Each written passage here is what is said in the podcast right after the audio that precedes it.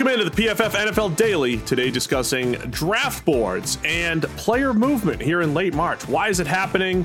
What triggers draft board movement at this point in the process? It's all brought to you by DraftKings. The tournament is in full swing and the action hasn't disappointed. Download the top rated DraftKings Sportsbook app now and use promo code PFF when you sign up to turn $1 into $100 if the college basketball team of your choosing pulls off the win.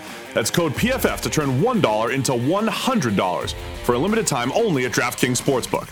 Must be 21 or older, New Jersey, Indiana, or Pennsylvania only. New customers only. Restrictions apply. See DraftKings.com slash sportsbook for details. Gambling problem? Call 1-800-GAMBLER or in Indiana, 1-800-9-WITH-IT. All right, Sam, it's a it's a common question. The season ended months ago. No football's been played, but players continue to move up everyone's draft board, whether it's at PFF, whether it's NFL.com, Todd McShay, Mel Kiper, all of it, right?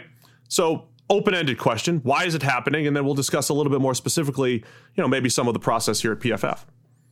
Yeah, it, it is a good question to ask because you know you look at this and you say generally football hasn't been played for a while. Nothing new has happened since people who put their boards together a while ago. Why are people moving up and down? Now it's a little bit muddier this year because football is happening some places. You know, True. FCS going on right now.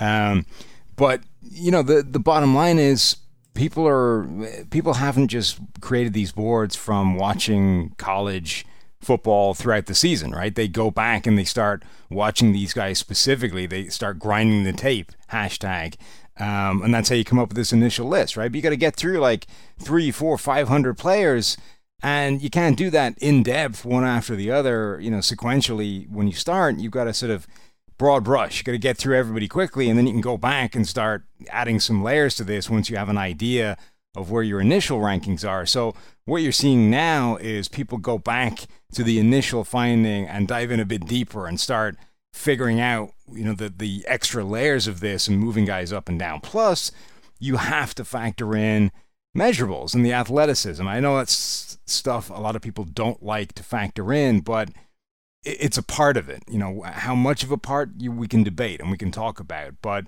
when a guy runs a stinking three cone time or doesn't run a, a three cone time at all, and it also tallies with, you know, some maybe questionable change of direction skills on tape, that should be a factor in your evaluation and move a guy up or down your board.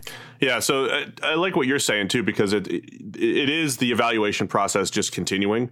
Um, and you know, back when I was uh, more officially in charge of putting together the draft board, that was a big part of it. You're still into February and March, really trying to watch players, and and it's easier to watch them at the end of the season when you do have that full sample size and you can go through their entire season. Um, the measurables absolutely do matter as well. And it, because each position has uh, certain weighting where, you know, three cone does matter for some and 40 and uh, burst and 10 yard dash do matter for other, you know, for other positions. And our analytics team has really done a good job of taking those numbers and just mapping them to our PFF grade, which is, um, you know, something that NFL teams are really interested behind the scenes. Um, some of the work that we've done there. Um, the other part too is you have to dissect what the draft board is trying to accomplish. Every draft board is different, and there are some uh, that are based off of more projection and you know i want my top 32 to be the top 32 players that get drafted so some people are moving the board around based off what they hear and they're getting mm. information from scouts and teams and saying we love this guy and you know they just move him around whether they're watching him or not or other people are actually evaluating and moving people up and down the board so um, it, it, depends on you know what your angle is as well. Right. And also, you know, Caleb Farley, right? Caleb Farley is slipping down draft boards right now because he's had a second back surgery. Um, and okay, it sounds like this one is a relatively minor, um, routine enough uh, procedure, an outpatient thing. He's supposed to be cleared by the start of training camp and, and shouldn't affect anything. But you know, back surgeries are never good. And anytime you've got a second one on your resume as a player, it's going to affect things. So you might love uh, Caleb Farley's tape. You might think he's the best cornerback in this draft from an on the field perspective. But stuff like this is coming out, and stuff like this changes your perception, and it has to start dropping guys like that down the board. So, you know, I think Caleb Farley is the best cornerback in this draft, the most talented, but the specter of two back surgeries is scary. And if you that for me would make me drop him below a guy like Patrick Surtain. Now, I'm not sure I'd drop him below Jaycee Horn unless I played a very specific type of defense, but I get why people would. So again, things like that are coming into the, the whole evaluation now, which which is also changing where you rank guys, regardless of whether you uh, changed your opinion of them on tape or not. PFF Draft Board has received an update over at pff.com. Farley drops from our number one corner, drops down to number 27 overall, the third corner on our list. And it reminds me of Jeffery Simmons a few years ago, a guy that was up in that Ed Oliver conversation, at least for us at PFF, as a top 10 caliber player. He was injured. Tennessee Titans grab him uh, later on in the first round and almost you know expected to have a redshirt year out of him. Farley's not necessarily at that point, but here's here's who benefits from the, the Caleb Farley move. If our draft board is mirroring what's happening in NFL war rooms right now, Caleb Farley being available in the 20s for teams like the Jets who have two first round picks, the Jaguars who have two yes. first round picks, and the Dolphins who have two first round picks. I am taking that chance every single time because the payoff of grabbing a Caleb Farley with that free extra first rounder is just enormous. The Dolphins, it would be an absolutely phenomenal pick. And, you know, we got asked a while ago on the, the main podcast when a team finds themselves in a situation of essentially having a good enough roster where they can, they're in luxury pick territory. You know, the Bucks are like this. Um, what do you do with that? You know, do you and uh, one of the things I think you can do for a start, you're never really in a luxury pick point of view because you just draft for the future. You know, you don't draft for now, you draft for next year. So you pick up a guy who might be in a position of strength knowing that next year you're not going to be. You just get ahead of the game, to be honest. But the other thing you can do is I think you can start to take some more risks. So say, all right, we don't have a glaring need.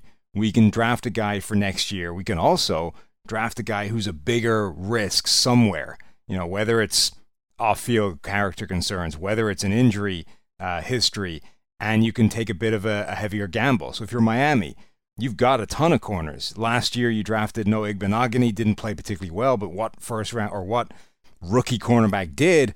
So why not take a Caleb Farley? And if he pans out, if he's the best cornerback in this draft, if the back injury never surfaces again, you just hit the jackpot. Now you can move on from one of your high price corners. Or, you know, if Igbinoghene doesn't take a step forward, it doesn't matter because you just find a better player anyway. Um, and if it does, in theory, you don't need him anyway. So, so who cares?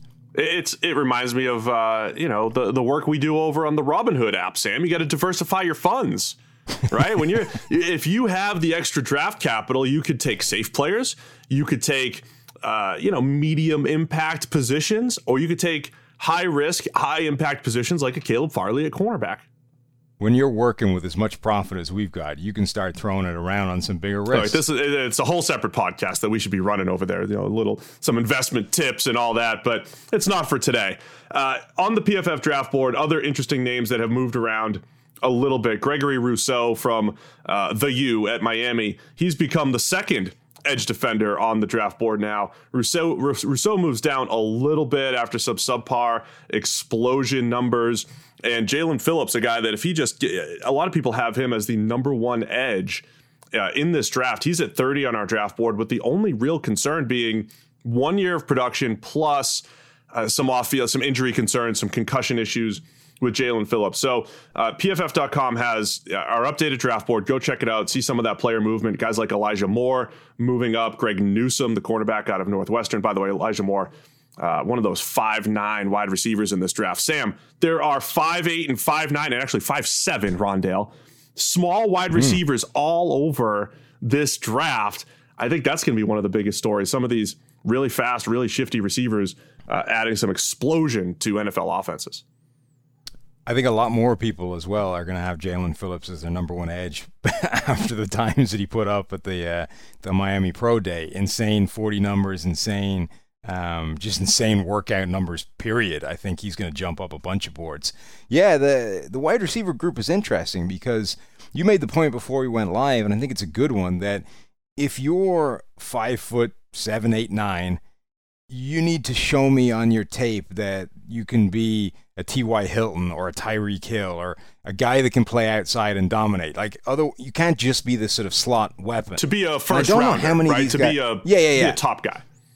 Right. And I don't know how many of these guys have done that. Um, and you know, Elijah Moore's good. He's he's got good tape, but I, I I don't know that he's shown me more than guys like Rondale Moore, who is like a devastating athlete compared to anybody else in the field.